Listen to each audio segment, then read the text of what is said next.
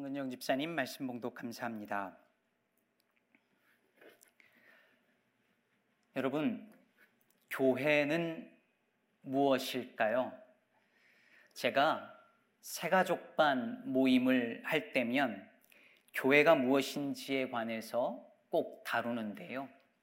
그때 교회가 무엇인지에 관한 질문을 던지기 전에 제가 항상 하는 질문이 하나 있습니다. 그것은 뭐냐면 교회가 무엇이 아닌가라고 하는 것입니다. 저렇게 교회는 무엇이 아니다. 이렇게 괄호를 만들어 놓고 한번 여기에 무엇이 들어갈까를 생각해 보십시오 하고 물으면 여러 가지 답변들이 나옵니다. 뭐 교회는 친교 단체가 아니다. 기업이 아니다. 시스템이 아니다. 취미 생활하는 곳이 아니다. 군대가 아니다. 어, 이익 집단이 아니다. 여러 가지 답변들이 나올 수 있겠죠. 이렇게 많은 대답이 가능하지만 제가 항상 괄호 안에 넣는 것은 이것입니다. 교회는 건물이 아니다. 교회는 건물이 아니죠. 그런데 우리는 교회를 어떤 특정한 장소에 세워진 예배당하고 동일시하는 경향이 많습니다. 우리 언어 습관도 그렇죠. 어디 가세요? 그러면 교회 가요. 이렇게 말합니다. 이렇게 대답할 때 예배당 갑니다라고 하지 않고 교회 가요. 교회 갑니다라고 말할 때에 그 개념 속에는 저기 교회가 있는 거예요. 그리고 내가 거길 가는 거죠. 교회는 곧 예배당 건물처럼 생각하는 것이 우리의 언어 습관에도 있는 것이죠. 요즘은 많이 바뀌었지만 교회 주보를 보아도 교회 주보 앞면에 맨 앞 사진이 예배당 사진인 경우가 많죠. 예배당이 곧 교회인 것처럼 생각하는 한 예입니다. 교회를 예배당 건물과 동일시하는 이런 생각과 이런 문화의 문제점은 수도 없이 많아요. 교회가 저기 있고 내가 거기를 간다고 생각하니까 나와 교회가 분리되죠. 즉, 내 일상의 삶과 교회의 삶이 분리돼서 예배당 안에서는 거룩하고 밖에서는 세속적으로 살아가게 됩니다.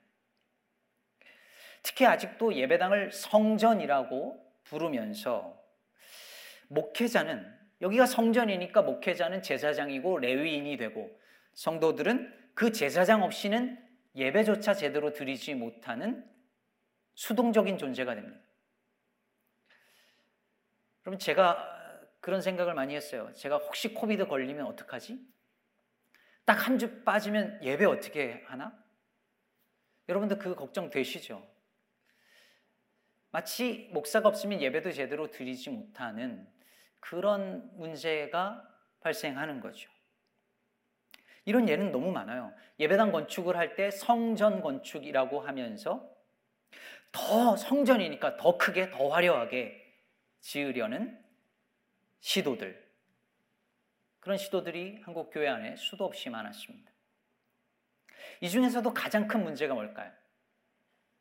그것은 교회를 생각할 때 예배당 건물 중심으로 사고하다 보니까 우리가 교회인 것을 잊어버린다는 데 있습니다.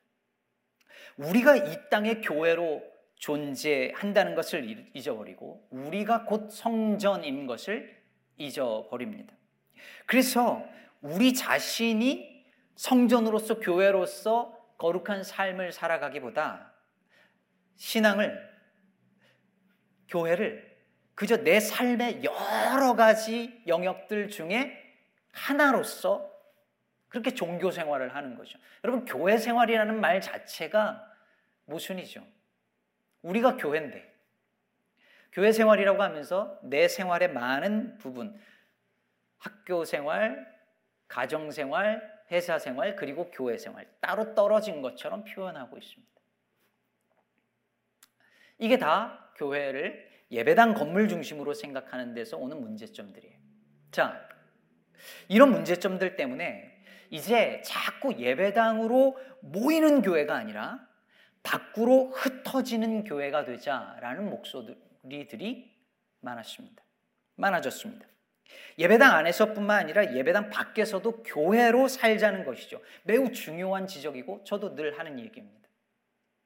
그런데요. 그러다가 코로나 사태가 터졌습니다.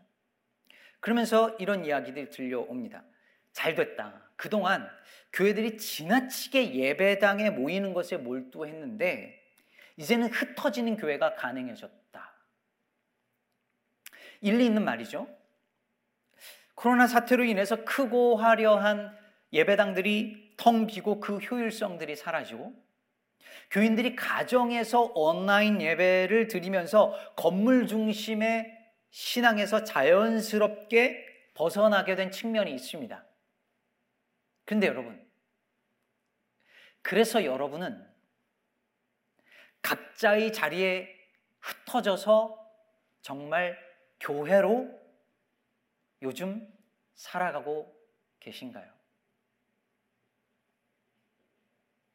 예전에 함께 예배당에서 모여서 그렇게 예배할 때보다 우리는 지금 삶의 자리에서 더 거룩하게 살아가고 있을까요? 아쉽게도 많은 분들이 그렇지 않은 것 같습니다. 분명 예배당 중심의 신앙생활에서 벗어나기는 했는데 그렇다고 예배당 밖에서 가정에서 일터에서 흩어지는 교회로서 더 거룩하게 살아가고 있는 것 같지도 않다는 말입니다. 왜 그럴까요? 무엇이 문제일까요? 우리가 문제의 진단을 잘못하고 있는 건 아닐까요? 그럼 이제 흩어지지 말고 다시 예배당으로 다 모여! 그렇게 하는 것이 정답일까요? 오늘 본문은 솔로몬이 성전을 건축하고 드리는 봉헌 기도죠. 성전 건축을 위해서 솔로몬이 얼마나 많은 심혈을 기울였는지 우리가 잘 알고 있습니다. 그런데 기껏 이 성전을 건축해 놓고 드리는 봉헌 기도를 보니까 약간 김이 빠지고 참 흥미로워요. 뭐라고 기도하냐면 18절 보십시오. 하나님이 참으로 사람과 함께 땅에 계시리까 보소서 하늘과 하늘들의 하늘이라도 주를 용납하지 못하겠거든 하물며 내가 건축한 이 성전이오리까 내가 열심히 하나님의 집을 짓기는 했는데 하나님은 여기 계실 분이 아니라는 거예요. 하늘과 하늘들의 하늘이라도 하나님을 감당하지 못하는데 그 크신 하나님을 감당하지 못하는데 그 크신 하나님을 사람이 지은 사람의 손으로 지은 이 성전이 감당하겠냐는 거예요.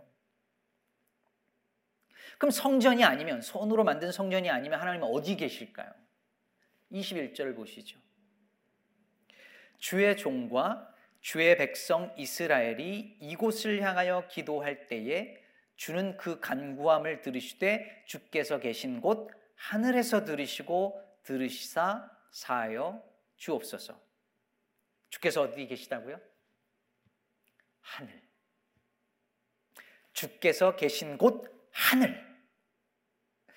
여러분 오늘 본문 이후에도요 계속 그 솔로몬의 기도를 읽어보면 백성들이 성전을 향하여 기도하면 주께서 계신 하늘에서 그걸 보시고 들어달라고 간구해요. 그럼 여기서 주께서 하늘에 계시다는 말이 무슨 뜻일까요? 하늘이 어딜까요?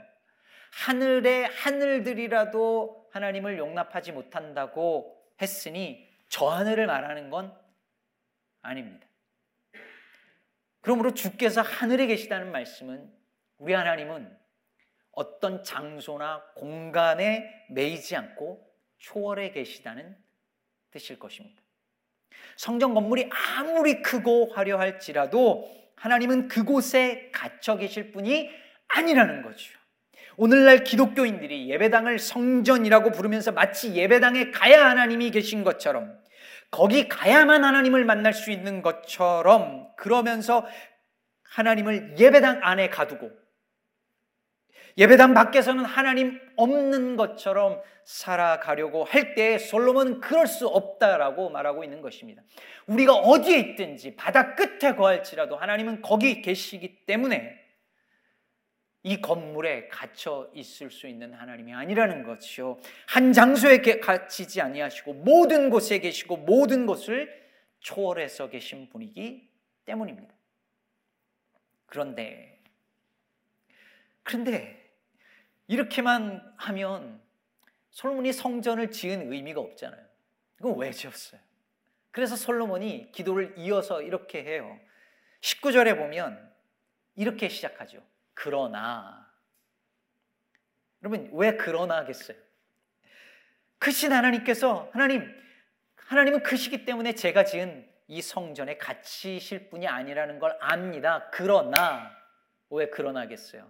그러나 알지만 그걸 알지만 하나님 여기 머물러 주십시오. 여기 계셔 주십시오. 이렇게 기도하는 것입니다. 여러분 실제로 6장 2절에서 솔로몬이 이렇게 말해요.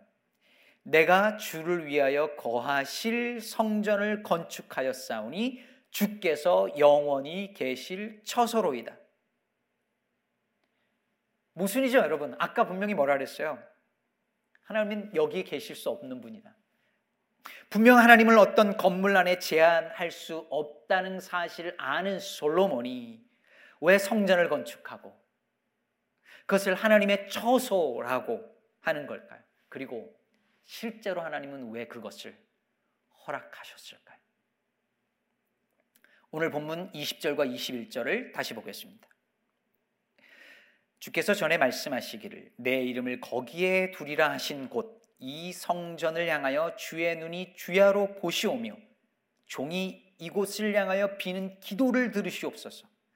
주의 종과 주의 백성 이스라엘이 이곳을 향하여 기도할 때에 주는 그 간구함을 들으시되 주께서 계신 곳 하늘에서 들으시고 들으시사 사하여 주옵소서. 여러분 한번 이미지를 그려보세요. 하나님께서 당신의 이름을 성전에 두셨답니다. 그리고 그 성전을 주야로 보고 계신 거예요. 하늘에서 보고 계신 거죠. 그러다가 왕이나 백성들이 심지어 뒤에 보면 이방인들도 그 성전을 향하여 기도하면 하나님께서 보시고 들어달라는 거죠. 그 기도를 들어달라는 거예요. 여러분, 이 솔로몬의 기도 속에 드러난 성전의 주요 기능이 뭐죠? 성전이 왜 필요하다는 거예요? 기도죠, 기도. 여러분, 이게 단순한 본문이 아니에요. 성전하면 우리가 생각하는 건 뭐예요? 재물 바치는 거죠. 재물을 드리는 제사. 근데 오늘 본문에서 성전의 중요한 기능으로 역할로 솔로몬이 기도를 말하고 있어요. 왜 기도가 강조되었을까요? 여러분 역대기는요. 이스라엘 백성들이 포로로 잡혀갔다가 포로 생활이 끝나고 돌아와서 그 다음에 쓰여진 책입니다. 그러니까 역대기를 쓴 사람은 포로 귀환한 다음에 그 관점으로 역사를 쓴 거예요. 이 사람은 이 역대기 저자는 성전이 없는 땅, 즉 바벨론을 경험한 사람이죠. 그럼 여러분 생각해 보세요. 바벨론에서 성전이 없는 땅에서 그들은 어떻게 예배를 이어갔을까요? 어떻게 하나님을 만났을까요? 다니엘서 6장 10절을 보겠습니다. 다니엘이 윗방에 올라가 예루살렘으로 향한 창문을 열고 전에 하던 대로 하루 세 번씩 무릎을 꿇고 기도하며 그의 하나님께 감사하였더라. 여러분, 기도를 왜 예루살렘을 향하여 창문을 열고 기도했을까요? 왜? 거기 성전이 있으니. 거기 하나님이 계신 성전이 있던 곳이니까 그곳을 향하여 기도한 것이죠. 솔로몬이 성전을 향하여 기도하면 하나님께서 들어주신다고, 들어주실 거라고, 들어달라고 간청한 그대로 행한 것입니다. 제가 고등학교 때요. 예수를 만나고 너무 좋아서 펄펄 뛰던 시절이 있었는데요. 그 시절에 제가 고등학교 그 수업이 끝나는 쉬는 시간이나 점심 시간이 되면은 제가 학교에 꼭 가는 저만의 장소가 있었어요. 쉬는 시간이면 얼른 그곳으로 달려갔습니다. 거기가 어디냐면 저희 교회 예배당이 이렇게 보이는 그곳이었어요. 예배당하고 저희 교회 예배당하고 저 제가 다니는 학교하고 그렇게 멀지 않아서 학교에서 보면 교회 십자가가 이렇게 보였어요. 그럼 교회를 바라보면 마음이 차분해지고 짧은 시간이지만 그 시간에 기도가 절, 저절로 나왔습니다. 그래서 그곳을 보면서 그곳을 향하여 잠시라도 기도하고 다시 교실로 돌아가곤 했어요. 여러분, 제가 왜 교회 예배당을 보면서 기도했을까요? 학교에는 하나님이 안 계시고 그 예배당에는 하나님이 계셔서 그렇게 한 건가요? 다니엘은 바벨론에는 하나님이 안 계시고 예루살렘에만 하나님이 계시니까 그곳을 보고 기도한 건가요? 아니죠. 저기 보이는 그 예배당을 통해서 하나님을 본 거예요. 다니엘은 예루살렘 성전을 향하여서 기도하면서 그 예루살렘 성전에서 행했던 수많은 기도들과 예배들을 떠올리며 하나님께 기도했을 것입니다. 그 눈에 보이는 성전을 통하여서 그 눈에 보이지 아니하는 하나님을 향하여 바라본 것이죠. 히브리서 11장 15절, 16절을 잠깐 보면요. 그들이 나온 바 본향을 생각하였더라면 돌아갈 기회가 있었으려니와 그들이 이제는 더 나은 본향을 사모하니 곧 하늘에 있는 것이라. 여러분 여기서 앞에 있는 본향은 뭐예요? 자기들이 나온 그 고향을 말하는 거죠. 근데 이 사람들이 자기들의 본향을 떠나와 봤기 때문에 본향이 있고 자기의 고향을 그리워해 봤기 때문에 그래서 하늘에 있는 더 나은 본향을 사모하는 마음이 생긴 거예요. 즉, 이 땅에서의 본향이 하늘의 본향을 이해하고 상상하고 사모할 수 있도록 도와준 거죠. 여러분, 성전도 마찬가지입니다. 이 땅에서의 성전은 하늘의 성전을 보여주는 모형이었어요. 역대기에서 묘사, 묘사하는 솔로몬 성전은 전부 다 훗날 완성될 진짜 성전을 보여주는 그림자였고 상징물이었고 모형이었습니다. 눈에 보이는 성전, 이 땅의 성전을 통해서 눈에 보이지 아니하는 하늘 성전을 바라보게 한 것이죠. 그래서 하나님은 이 땅의 성전을 만들고 그것을 주께서 거하실 처소로 삼는 것을 허락하신 거예요. 훗날 유대인들이 여러분 성전 건물 자체가 문제가 아니었어요. 훗날 유대인들이 그 성전 안에 하나님을 가두고 하나님이 성전 안에만 계신 것처럼 믿고 성전 안에 하나님을 가둔 채 독점하려고 한 것이 문제였죠. 오늘날도 여러분 마찬가지입니다. 예배당이 문제가 아니에요. 예배당 건물 안에 하나님을 가두는 것이 문제입니다. 이 예배당 밖에서는 내 가정에서는 내 일터에서는 하나님이 없는 것처럼 사는 게 문제인 것이죠. 제가 다니던 고향 교회에는요. 아마 저와 비슷한 교회 예배당 경험이 있는 분들이 많이 있을 거예요. 한국의 전형적인 흔하게 있는 지하 기도실이 저희 교회에 있었어요. 마루바닥이었고요. 보라색 방석이 있었습니다. 지하에 있어서 습기가 차서 기도하고 있으면은 어, 그 조만한 청개구리가 이렇게 뛰어다니기도 했어요. 습하니까 개구리가 있을 정도였어요. 지하실 문을 열고 들어가면 늘 언제나 캄캄했지만 십자가 불빛은 항상 있었습니다. 그리고 그 당시에는 지하 기도실에 내려가면 거의 언제나 누군가는 거기서 기도하고 계셨어요. 거기서 무릎 꿇고 기도하면 정말 하나님의 임재가 느껴졌습니다. 힘들고 어려울 때 그 예배당 지하 기도실에 무릎을 꿇으면 대화나 하고 부르시는 하나님의 음성이 들리는 것만 같았습니다. 친구들과 함께 거기서 방석을 동그랗게 깔고 앉아서 함께 손잡고 수없이 기도했는데 그렇게 기도할 때 가운데다가 방석 하나를 더 두었습니다. 예수님 자리라고 하면서. 유치하지만 정말 그게 예수님 고기에 딱 앉으시라고 한 것 아닐지 모르겠지만 저희는 정말 그렇게 예수님이 그 자리에 우리와 함께 하신다고 믿었습니다. 저는 그 장소에만 예수님이 계시다고 믿지 않았고 믿지도 않습니다.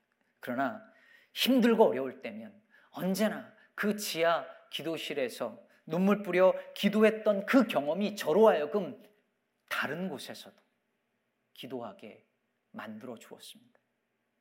문득 그 기도실을 떠올리는 것만으로도 하나님의 위로가 느껴지고 주님과의 첫사랑이 기억나서 이렇게 하면 안 되지라는 마음을 다잡게 도와주었습니다. 물론 만약에 제가 그 기도실에서의 체험이 없었다면 그 기도실은 아무 의미 없는 그냥 지하실에 불과할 것입니다. 그곳에서의 흘린 눈물과 이야기들이, 기도들이 그것을 성스럽게 만들어 주었고 더 성스러운 것을 바라볼 수 있도록 도와준 것이죠. 그러면 오늘 본문 역대하 3장 1절은 성전이 어디에 건축되어졌는지를 보여줍니다. 솔로몬이 예루살렘 모리아 산에 여호와의 전 건축하기를 시작하니 그곳은 전에 여호와께서 그의 아버지 다윗에게 나타나신 곳이요 여붓 사람 오르난의 타작 마당에 다윗이 정한 곳이라. 여기가 어디냐면 예루살렘 모리아산이라고 먼저 말하고 있죠. 여러분 여기가 어디입니까? 기억하시죠? 아브라함이 아들 이삭을 바치라는 하나님의 명령에 순종했던 곳이죠. 그 다음에 어디라고 말하냐면 하나님이 다윗에게 나타났던 곳, 즉 여부 사람 오르난의 타작마당이 있었던 곳이라고 말합니다. 여러분 이곳이 어디입니까? 다윗이 교만해져서 인구 조사를 했다가 벌을 받고 이 타작마당에서 제사를 드리고 용서받은 그곳입니다. 여러분, 하나님은 장소에 구애받지 않고 온 천하 만물 어디든 거하실 수 있는 분인데 그런 분이니까 아무 데나 성전 지어도 괜찮은 거 아닌가요? 그런데 왜 굳이 이곳을 선택했을까요? 왜 그 장소여야 했을까요? 우리가 다 알 수 없습니다. 그러나 그 자리는 이야기가 있는 곳이었습니다. 하나님이 아브라함과 다윗을 만난 장소였습니다. 그래서 이스라엘 백성들은 그곳에서 예배하고 그곳을 바라보며 기도할 때마다 아브라함과 다윗의 하나님, 우리의 조상을 만나 주신 하나님, 우리 민족을 구원하신 하나님을 떠올릴 수 있었습니다. 사랑하는 여러분, 여러분에게는 이렇게 하나님을 만난 장소, 그리고 그 장소와 연관된 이야기들이 있으신가요? 여러분 온라인으로 온라인으로 드리는 예배 속에도 하나님이 임재한다는 것을 저는 믿습니다. 지금 스크린 너머에서 예배드리고 있는 그곳에 우리 주님이 계심을 믿어 의심치 않습니다. 하나님은 장소에 제한받지 않으시는 분이시니까. 그러나 온라인으로 예배하면서 경험하기 어려운 것들이 있습니다. 다 함께 모여 예배 드릴 때 그 공기입니다. 옆에 앉은 교우의 체온입니다. 미세하게 전달되는 그 표정입니다. 예배당에서 느껴지는 분위기와 냄새입니다. 이곳에서 교우들과 만나서 나누었던 그 이야기들입니다. 말씀을 전할 때에 성도들의 눈에서 느껴지는 그 미세한 떨림과 남들이 듣지 못할 만큼 작은 소리로 음, 아멘하며 움직이는 그 입술입니다. 지나고 나니까요. 이 모든 것들이 우리로 하여금 하나님을 더 바라보도록 도와주는 든든한 힘이었다는 사실을 깨닫게 됩니다.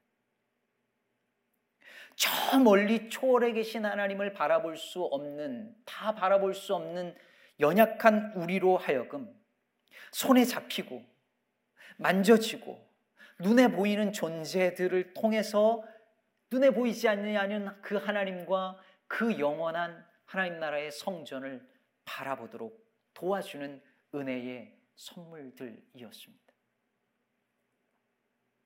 며칠 전 저희 교우들 중에 한 분이 매일 성경을 픽업하면서 매일 성경을 우편으로 신청하지 않고 픽업하러 오는 것으로 일부러 했대요. 그 이유가 뭐냐면 그래야 한 번이라도 예배당 더 오고 그래야 한 번이라도 저, 저도 좀 보고 그럴 수 있어서 일부러 그렇게 했답니다. 우편 신청하신 분들 뭐 뭐라 하는 게 아니라요. 어려운 분들은 그렇게 하시는 게 좋아요. 근데 그 말이 마음에 남았습니다.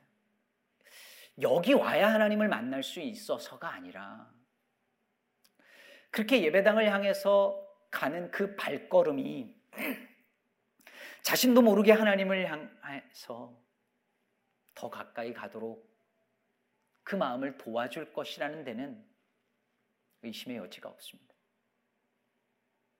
사랑하는 여러분, 그러니 이제 다 예배당으로 모이세요. 뭐 이렇게 말하려는 게 아닙니다. 아직 코로나 상황 끝나지 않았고 심지어 요즘 더 안 좋아지고 있어요. 근데 한번 질문을 던지, 던져보는 거예요. 왜? 예배당 건물 중심의 신앙에서 벗어나서 흩어져서 예배하는 상황이 되었는데 왜 각자의 자리에서 우리는 교회로 성전으로 살아가지 못하고 심지어 오히려 어떤 많은 분들은 그나마 가지고 있었던 신앙의 열정마저 잃어버려 가고 있는 것일까요? 왜 그럴까요? 여러분, 모였을 때 교회가 되지 못하면 흩어지면 더욱 될 수 없습니다. 모였을 때 피상적인 믿음 생활을 했다면 흩어질 때는 그 믿음마저 지켜낼 수 없습니다. 함께 모여 예배하며 하나님을 만난 경험들, 성도들과 함께 모여서 웃고 울며 함께 먹고 마시면서 생겨난 수많은 이야기들, 예배당을 청소하며 봉사하며 그 배운 배웠던 그 섬김과 그 헌신들이 쌓여 있는 분들은 흩어져도 흔들리지 않습니다. 그러므로 여러분 우리에게 다시 기회가 주어져서 다 함께 모여서 이곳에서 예배하는 그날이 우리에게 주어진다면 더 뜨겁게 예배하십시다. 더 뜨겁게 사랑하십시다.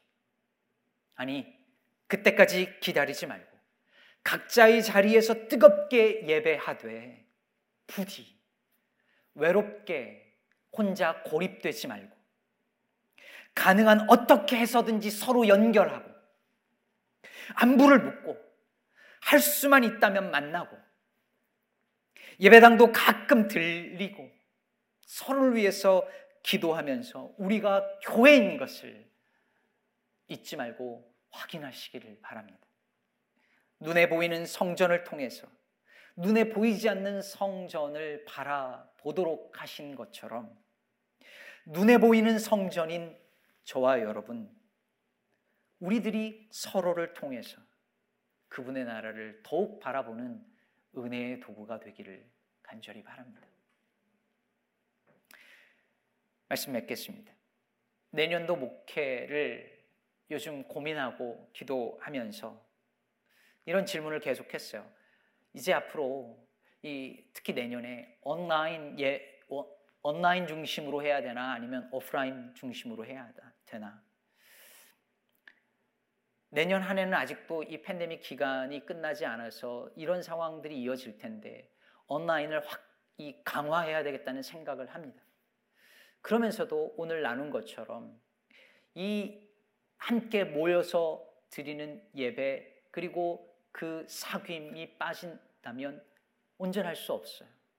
그래서 그러다가 잡은 방향이 온라인이었습니다.